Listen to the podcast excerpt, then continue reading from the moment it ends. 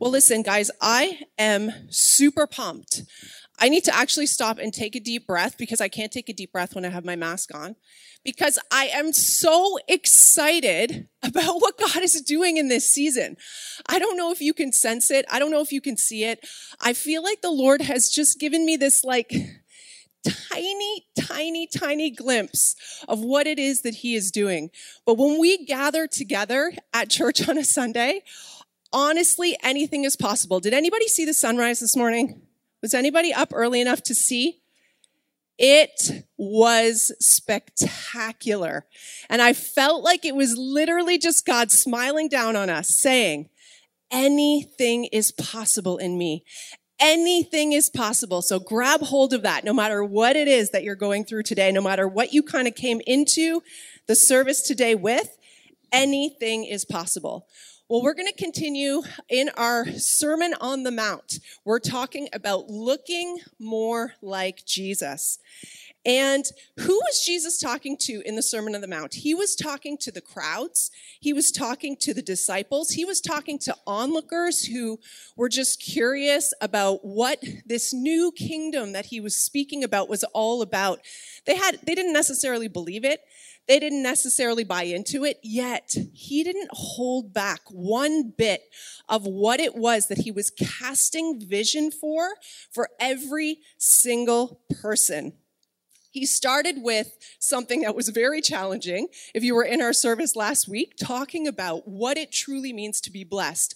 I know for me, I've mixed that up sometimes. I think sometimes I mix up even the word blessing with maybe what I'm thankful for because sometimes we equate blessing with comfort.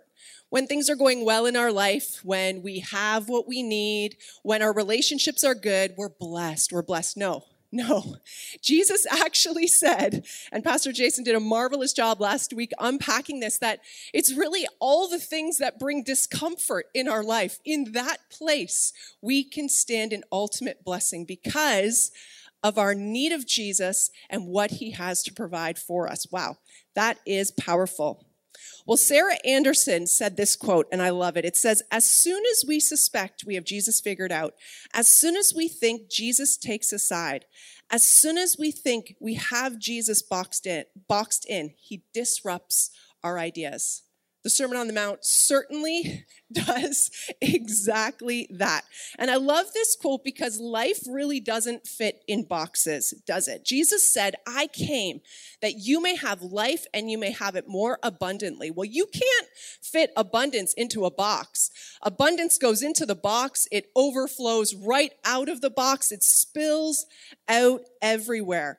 And I love this because I hate boxes. I hate the boxes that come around us in life and sort of begin to crush out the possibility of what God can do. We need to crush those boxes, those boxes that press in and want to limit what God wants to do in our life. And I believe that as we unpack this series and as we go through the Sermon on the Mount, that God has treasures for us to grab hold of, treasures for us to see in each and every part if we have the eyes to see it. So let's pray, because the reality is, in and of ourselves and in our own strength, we don't have eyes to see it but the Holy Spirit is with us. The Holy Spirit is in us, and the Holy Spirit is the one that gives us eyes to see. So, Lord, we pray right now that as we go into this message, that you would give us eyes to see what you are doing, even just a glimpse to be able to see the treasures that you have to unpack. Holy Spirit, we ask that you would bring revelation, for we know that is something supernatural. That's not something we can do in our own effort. God, that is only only something that comes from your spirit. So we invite you, Holy Spirit, to have your way in our heart and our life and to bring revelation to us today. In Jesus' name we pray. Amen. All right, so we're going to unpack Matthew 5, verse 13 to 16, and it says this You are the salt of the earth, but if salt has lost its taste, how shall its saltiness be restored? It is no longer good for anything except to be thrown out and trampled under people's feet.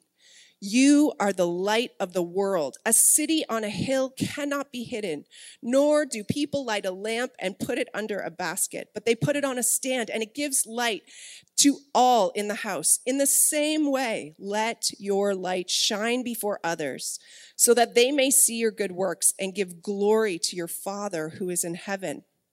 Let your good works be seen by others so they can know and see that God is at work, that God is working in us and through us on the earth.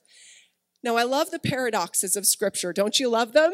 Jesus often speaks in these paradoxes, in these opposites, because just a few verses later, just at the beginning of the next chapter in the same sermon, Jesus says this in Matthew 6, verse 1, beware of practicing your righteousness before other people in order to be seen by them, for you will have no reward from your Father who is in heaven. Thus, when you give to the needy, sound no trumpet before you, as the hypocrites do in the synagogues and the streets, that they may pr- be praised by others. Truly I say to you, they have received their reward. But when you give to the needy, do not let your left hand know what your right hand is doing, so that you may be so that your giving may be in secret, and so that your Father who sees in secret will reward you. So the question is, which one is it? Which one does Jesus want us to do? Does he want us to let our good works be seen so that people can see what God is doing on the earth? Or does he want us to do them in secret so that the Father can reward us? What is the answer to this question, I ask? Well, I don't know. no, but I don't. Well, for Jesus, the answer is profoundly yes. Yes. But it's understanding when to do which one. And in fact, when we don't understand to do which one, in which order, we end up in the mess that we are in as a culture today. You see, from the Old Testament to the New Testament, there is something that is clear, and that is self examination of all of our hearts and lives is vitally important. So, again, whether you're here or whether you're at home, uh, today we want every single one. We're going to be emailing it out if you're on our email list, but today on the first Sunday of November, we celebrate communion. Difficult to do during COVID, but we can do it at home together, at home together but apart. Um, but part of coming to the table is, again, to remember what God has done, but also to remember one another. It is this place of self examination.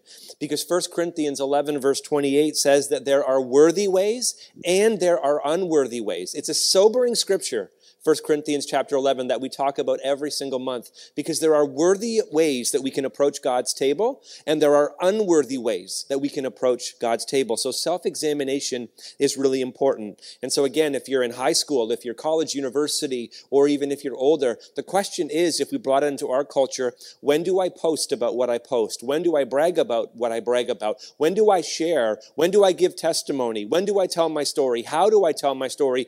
For Jesus, for apprentices, for us as followers of Jesus, apprentices learning the way of Jesus, this is actually very, very critical for us to look at because culture has a completely different way of talking about this than the scriptures does, than Jesus does. See, in being apprenticed of Jesus, there is a singular challenge that Jesus spoke against over and over again, and we would use the word an actor or an actress. Uh, in Greek, the word is a hypocrite. And so everywhere you see in the New Testament Jesus looking at the Pharisees saying, You hypocrite, what he's essentially saying is, Stop playing a part. You're just spouting lines. You're not actually the character that you claim to be. He's calling them an actor. They're just going through the motions. They are just Christian in name only. I, I modernize that, obviously. They were Pharisee in name only. And here's what's true you do not have to ascribe to any religion to be religious. There is the, the religion, if you look at eh, the Pew Research, whatever it happens to be, you can see it all across the board. In the last 23 years, 63 million millennials have left the church in North America. That should get a hold of your heart. But here's what's true again, is you don't have to be religious to be an actor, to be a Pharisee, to be a hypocrite. Replacement religion is booming in Canada. People may have walked out of church, but we are just creating other environments where, again, that are equally pious, equally religious. David Zahl, I've used this quote before, says, We may be sleeping in on Sunday mornings. Not you. Not every one of you are joining online. Thank you. Thank you. We may be sleeping in on Sunday mornings in greater numbers, but we have never been more pious. We have never been more self righteous with one another. Religious observance hasn't faded apace. Secularization as much as migrated, and we've got the anxiety to prove it. We are seldom not in church, so to speak. Let me say it again. This whole year, and as the, as the expression goes, let me say it for the people in the back. This whole year is not the world would be better if everyone was more like me. That is not what we're diving into. What we are wholeheartedly diving into is this rooted hope in each of us being more like Jesus. And when each of us can become more like Jesus, then there's a hope. My hope isn't rooted in just a what tomorrow could be. The Christian hope is no, not rooted in just this fantasy and desire for a different day. No, the Christian hope is rooted in the resurrection that even though everything was impossible in Christ, all things, it's anchored in a historical event, a historical per- person in the name of Jesus Christ, which gives us hope in spite of any circumstance. And so let's look a little closer at what Jesus meant about being salt and light and answer the question, which one is it? Do I, you know, just braggadociously talk about everything that God is doing? When do I do it in secret? And when do I share it and post it? Lori? So good. All right. So verse 13, you are the salt of the earth. But if salt has lost its taste, how shall its saltiness be restored? It's no longer good for anything except to be thrown out and trampled under people's feet. I love the very first two words of this verse. You are. Jesus always speaks to our identity. He always calls out of us who we really are. Now, I want you to remember who's he talking to here? He's talking to the crowds. He's talking to people who don't even yet believe in him. How can he say, You are the salt of the earth as if they already are something that they're not. Well, the reason he can do that is because they were created in the image of God. This is their destiny. This is our destiny. This is our calling, our identity. And he speaks to that identity and calls it by faith as though it is, even though it has yet to be. That is a powerful, powerful way that God always speaks over us. But then he says, if salt has lost its taste, how shall the saltiness be restored? Salt has a couple of different functions. In this text, it can add flavor or preserve. Yet, if it carries the name salt, yet is not salty, it's actually worthless. That's a really strong word. That's something none of us want to be called. But really, what it means is it's useless. It, it, it's devoid of the actual purpose it was intended for. And so salt has to get into the inside of us in order for us to actually be the salt that we're called to be. So, having no salt, having no saltiness is like saying something just to look good saying something just so that people will think or believe you are something that maybe you're not really in your heart. It's just what Jason was talking about. It's an act. It's for appearances. It's Christian in name only, but the truth is we don't actually look or live like Jesus. That's when salt has lost its saltiness.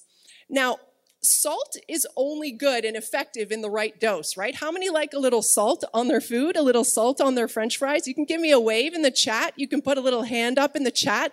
Listen, I love me some salt on my french fries. Even though they come salted, I'm, I'm adding a little more salt. I love some salt, but too much salt make something actually completely inedible.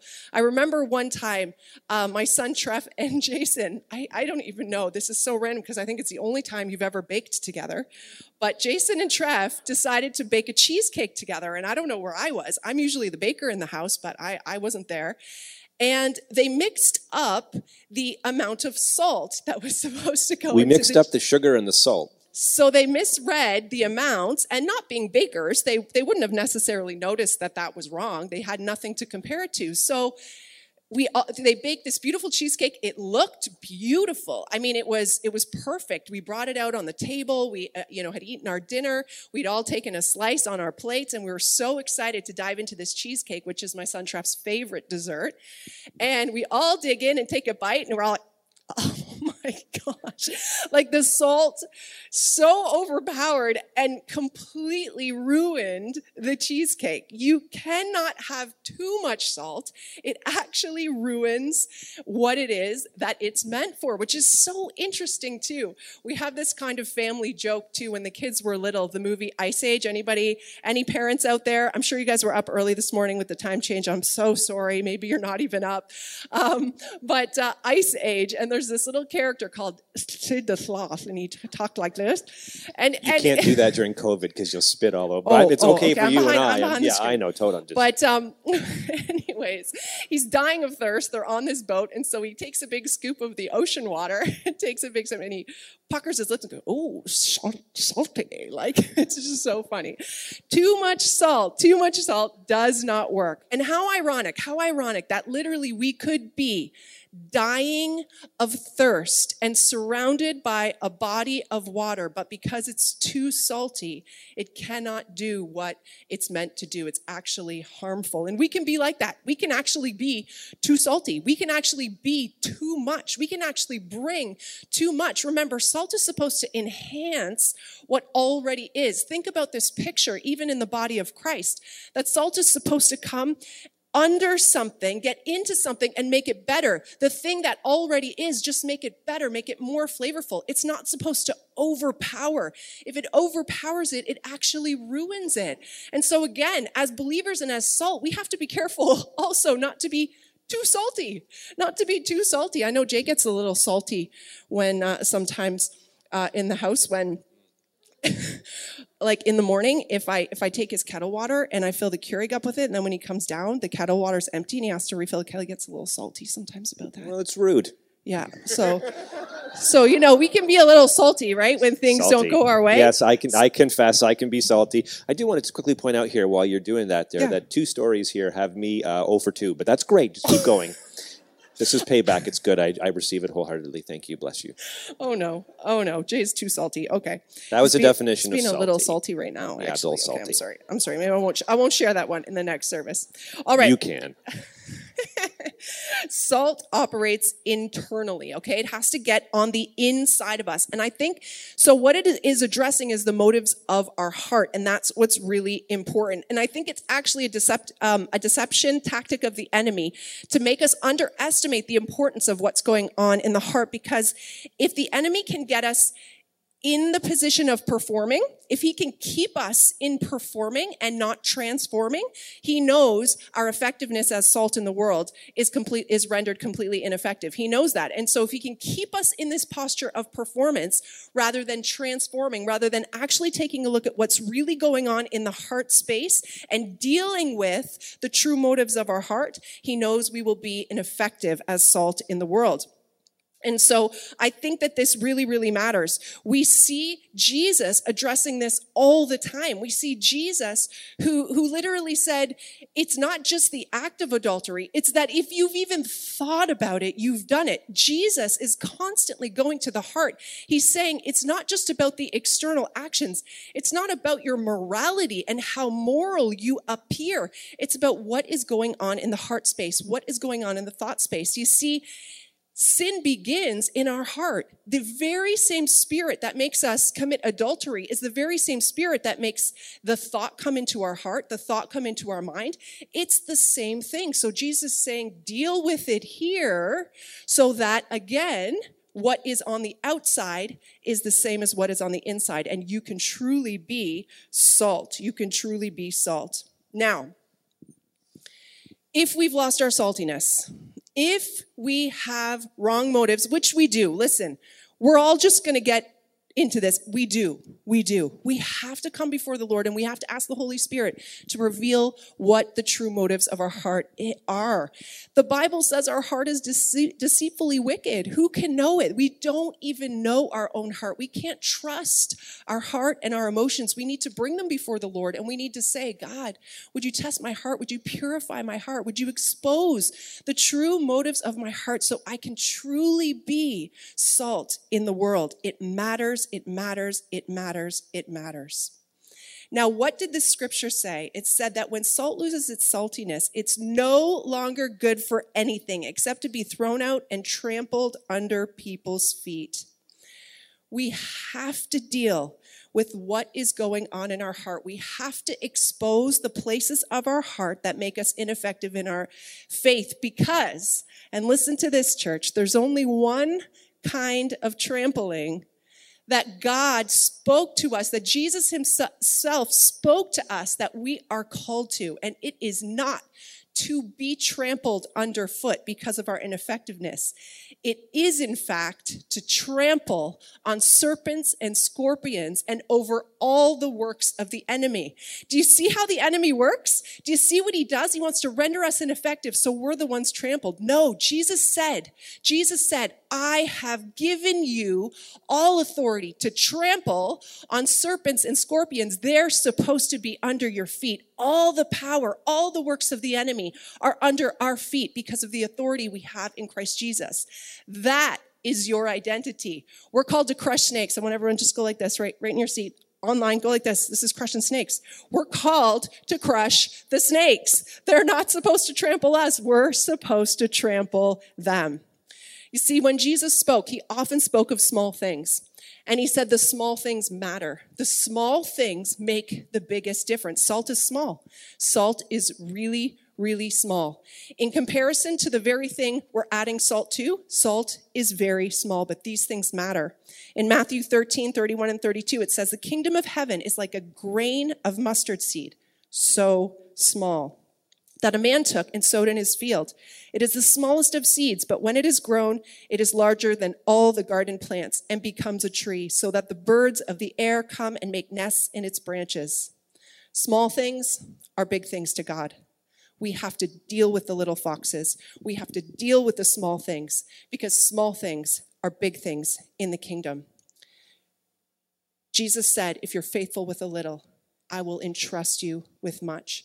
These are the small things we have to deal with so that God can entrust us with much, so that we can be salt. And then we can be light. It's beautiful. And so, Jesus, what he essentially says to us, right, is that there are certain things in our lives, like maybe prayer or generosity or other things that are just between us and the Father as God is working, as he's bringing transformation on the inside of our hearts, that there's a space that only the Father rewards those things. But now he switches the metaphor, and here's what he says in Matthew 5, verses 14 to 16. Once again, the same thing that Pastor Laurie just shared starts with the declaration of identity. You are the light of the world. A city on a hill cannot be hidden, nor do people light a lamp and put it under a basket, but on a stand. And it gives light to all in the house. If you're in the chat or everyone here, you can just under your breath, you know, under your mask, just say all.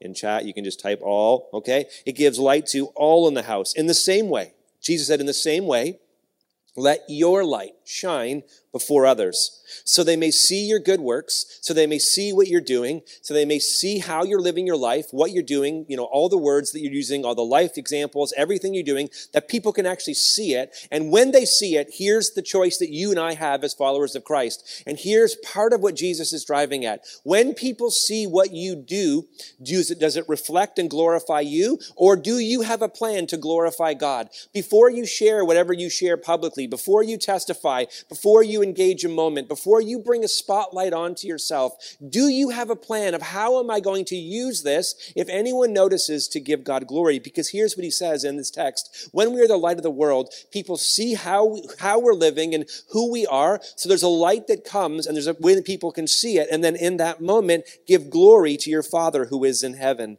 So even the smallest fractal of light dispels darkness. If you want to drive out darkness, don't curse the darkness, light a light. Dr. Martin Luther King said, Darkness cannot drive out darkness. Only light can do that. Hate cannot drive out hate. Only love can do that. What Jesus taught here is powerful. He said this that the light remains whether it is covered or exposed. Yet it is covered under a basket, what happens? Jesus said it very simply and plainly. If you light a light and you cover it under a basket, again, if it's a large basket, then it gives light only to those who are under the basket. But it stops being something that's a benefit to all of those who are around them. In other words, it's only a benefit to those who are under the light. But yet it was designed not only to be lit, but to be placed and positioned so that it can actually give common grace and common light and common preservative all around the world. How many of you know that there are good people who don't know Jesus? There are wonderfully generous people who don't know Jesus. All right. Some followers of Christ are not good examples of Christ. Okay. Some people, there's wonderful, in the world in which we live in, it is not devoid of God's goodness. Psalm 24, we'll say it again. We said it last week, the week before. The earth is the Lord's and the fullness thereof. There is common grace every which way and everywhere. There's common light, there's common grace, there's all those things. But here's what Jesus was saying in this text specifically. You're the light of the world. So salt, as Pastor Lori said, is small. It gets into something. It's meant to preserve. It's meant to enhance flavor. But here is something that's absolutely clear that light is meant to be not just for your benefit, but for the benefit of all of those around you that again, as your life on the inside is transformed, as Laura, Pastor Laura used an expression a moment ago, looking at whether it's adultery and lust. And so as each and every one of us, male and female, are set free from lust and we begin to see each other as the imago Dei. So others in your workplace may see men or say, may see women or whomever it is. They may see through a lustful spirit, but as you are set free and you honor and you respect and you have dignity, this begins to bring light and shine light in the midst of darkness. If everybody in your workplace is absolutely you know, just absolutely critical and tearing down all issues of authority. It doesn't mean that you may not have the same problems with authority, but how you address those, how you engage those is completely different. And in that moment, it's not that you walk into work saying, I'm better than everybody else, but I'm living for a different king in a different kingdom. And how you engage these subjects brings light. It begins to let light shine in the midst of darkness. And so when this happens, here's what Jesus says. The moment light begins to shine in the darkness, everyone who's in the darkness is going to rush to you and say, Tell me what I must do to be saved. No, that's not what Jesus said. In fact, in John chapter 3, verses 20 to 21, here's what he said. Not everybody enjoys when light shows up. For everyone who does wicked things hates the light and does not come to the light, lest his works should be exposed. But whoever does what is true comes to the light. Whoever does what is true comes to the light. So you and I, even in this text, Jesus is saying, I want you to draw near to it, even though everything on the inside of you, maybe shame or whatever it happens to be, is like, no, I just want to stay in the shadows over here. No, no, no. Begin to come to the light so that it may clearly be seen that his works have been carried out in God. So to Jesus, we are to be both salt and we are to be both light. And this helps us answer the question that we're looking at today. Do I let others see my good works or do I live in secret just so my father can see it. And again, for Jesus, the answer to these questions is profoundly yes. It's both and, it's not either or. So here's what Jesus taught us. If the action, if the post on social media, if the story that you're going to tell is for your sole benefit and it'll only increase your glory, keep it hidden. I'm going to say it again. If the action, if the post is the story is for your sole benefit, will only increase your glory, keep it hidden. I, like you, was on social media this summer as social unrest, you know, just emerged necessarily all over the world. And as social unrest emerged all over the world, there were good men and women who engaged it with their whole heart. There were followers of Jesus with gospel narratives who engaged it with their whole heart and continue to engage it with their whole heart. And there were also, if you, I don't know if you saw it, I did, but there were social media influencers who would show up to the protests, who would show up all around the world as actors and hypocrites. And they would have someone take a photo of them in the moment so that they could post, here I am, and then they would hop in their car and drive away. This is the thing that Jesus was saying. This is what our culture does. This is the sickness that our culture engages. Literally, as people all around the world are crying out in their deepest, most profound pain. There are other people who want to capitalize on the pain of others for likes. That is the sickness of our culture. And again, every post that we think, man, oh man, this may be profiting me, but it's making the collective sicker. So Jesus says on an individual we're salt, but he also says we're called to be light. And so again, if the action, the post, or the story is for your sole benefit, will increase just your glory, keep it hidden. Let your Father reward you as he sees fit. This could apply to generosity, to prayer, to fasting. God asks you to do something, to sow and to bless someone else. It maybe not to be posted anywhere, it's to remain private and let your Father do what your Father desires to do with it. When God is working in you, or you're tempted to make yourself look good, gain the approval of other people, again, whether it be in, per, in person on social media, be salt. Season a situation, help preserve a relationship, but let the reward just come between you and the Father. I was in a life group a number of number of months ago now and pre-COVID and I remember sharing a story. And at the end of the story it made in my own heart, it made me look good. And it was a true story, and I felt good about it. And as I was driving home, and you know, Laura and I were chatting through things, and I went to get in bed, I felt the conviction of the Holy Spirit that that was a secret story. But in a moment, I shared it trying to gain approval. But here's what I didn't do in the moment I had no plan. How does that give glory to God? I just absorbed the glory. Because here's what's true you and I can be glory absorbers. We can absorb the glory, or we can deflect God's glory and give it back to Him. And we can share with our hearts and lives this is why I'm doing what I'm doing.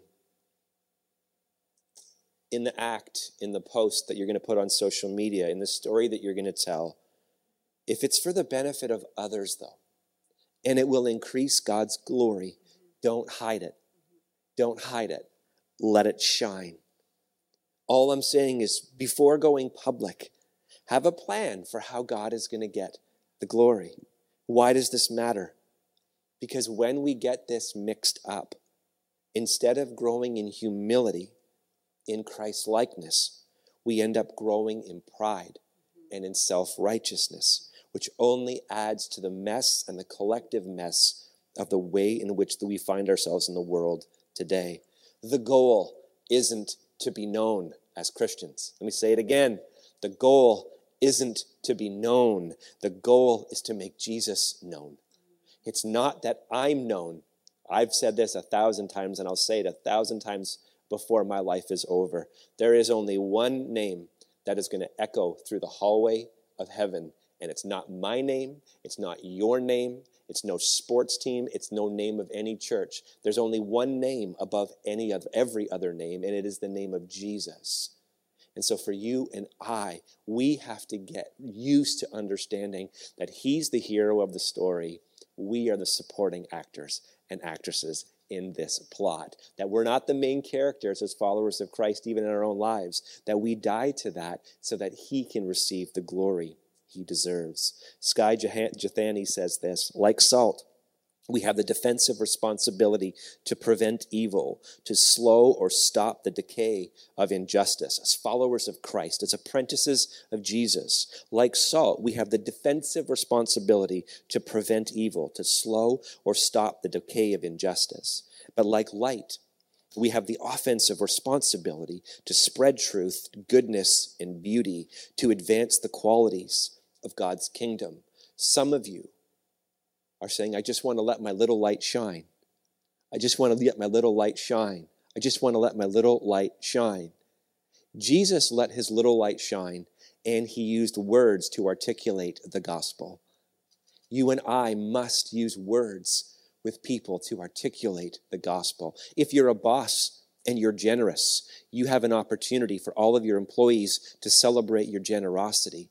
Or you have an opportunity as a boss to begin to articulate who's the true source of your generosity because Jesus forgave me an, an unforgivable debt. He's the source of my generosity. He's the source of what he's done for me. For some of you, people say, Man, how are you so loving? How are you so compassionate? Do you have a way to talk about when your light shines that other people notice? Do you have a way to talk about, to share, to engage? Here's why I do what I do. Here's why I see the world the way I see the world. Here's why I'm compassionate. When people come along and they come alongside of you, go, Man, how are you so smart? I've never had that happen in my life life. But I'm saying for some of you, people come along and say, how are you, how are you so intelligent? How are you so brilliant? Do you point back to a God who is so, so magnificent in terms of creator, or do you just absorb all the glory for yourself?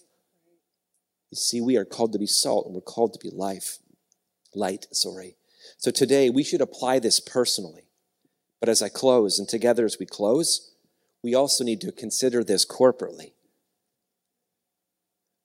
Where are you going? Just a little joke. Uh, just a little joke. It's just a little joke. I got left at the altar.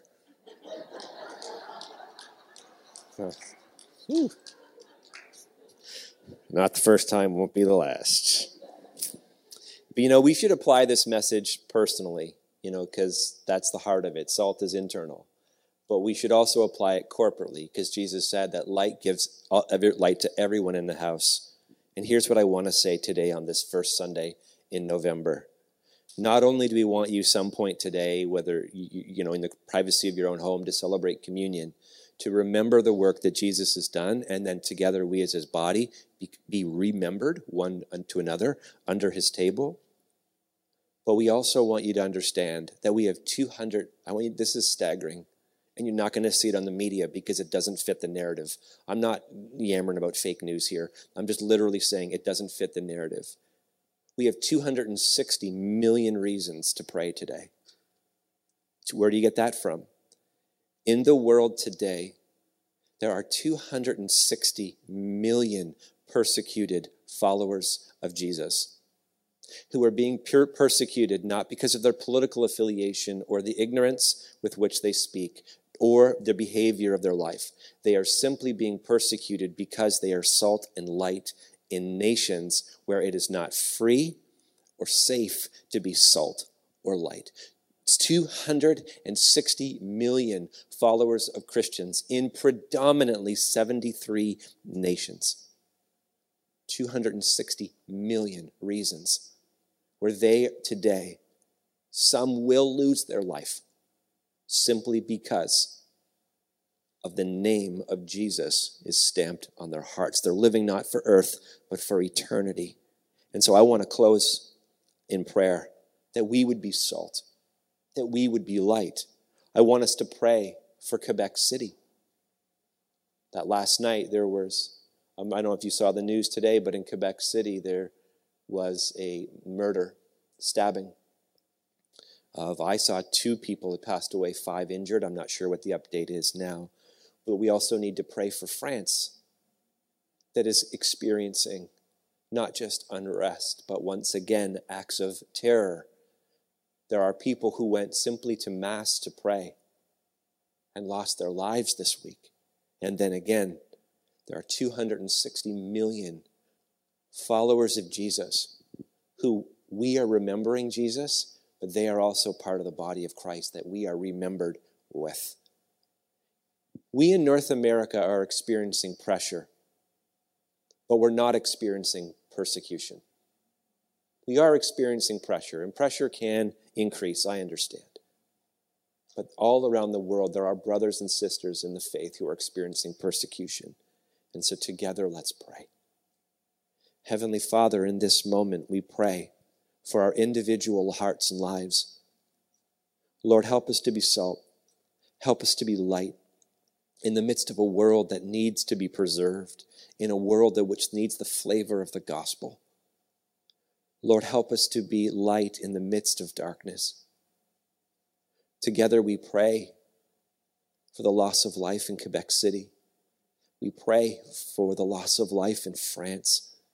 And we pray 260 million prayers for individuals who are in prison cells, house arrest, experiencing intense persecution simply because they have decided to follow Jesus. And for them, there's no turning back. And so, Holy Spirit, we lift them up. Their collective prayer is always simply and profoundly, would you just remember us? And so, Father, we remember them and we ask you to move in a profound way in their hearts and in their lives. Jesus, we pray for our world. It seems that it's coming apart at the seams. Lord, we know the enemy's moving, but we will not give him one ounce more credit because we also know that you are moving. That there are things, Lord, that you are exposing in this season, whether it be collective injustice. And many of us don't want to get close to that light. But Father, it is if it's a light that you are exposing, may we as followers of Jesus have no fear of the light that we are called to approach, so that if and where there is darkness in us, Father, it can be transformed into light. And so, whether that's an individual life, a marriage, a relationship, a family, a neighborhood, a city, a nation, or a world, Jesus, have your way and make us more like you. In your name we pray, in Jesus' name. Amen.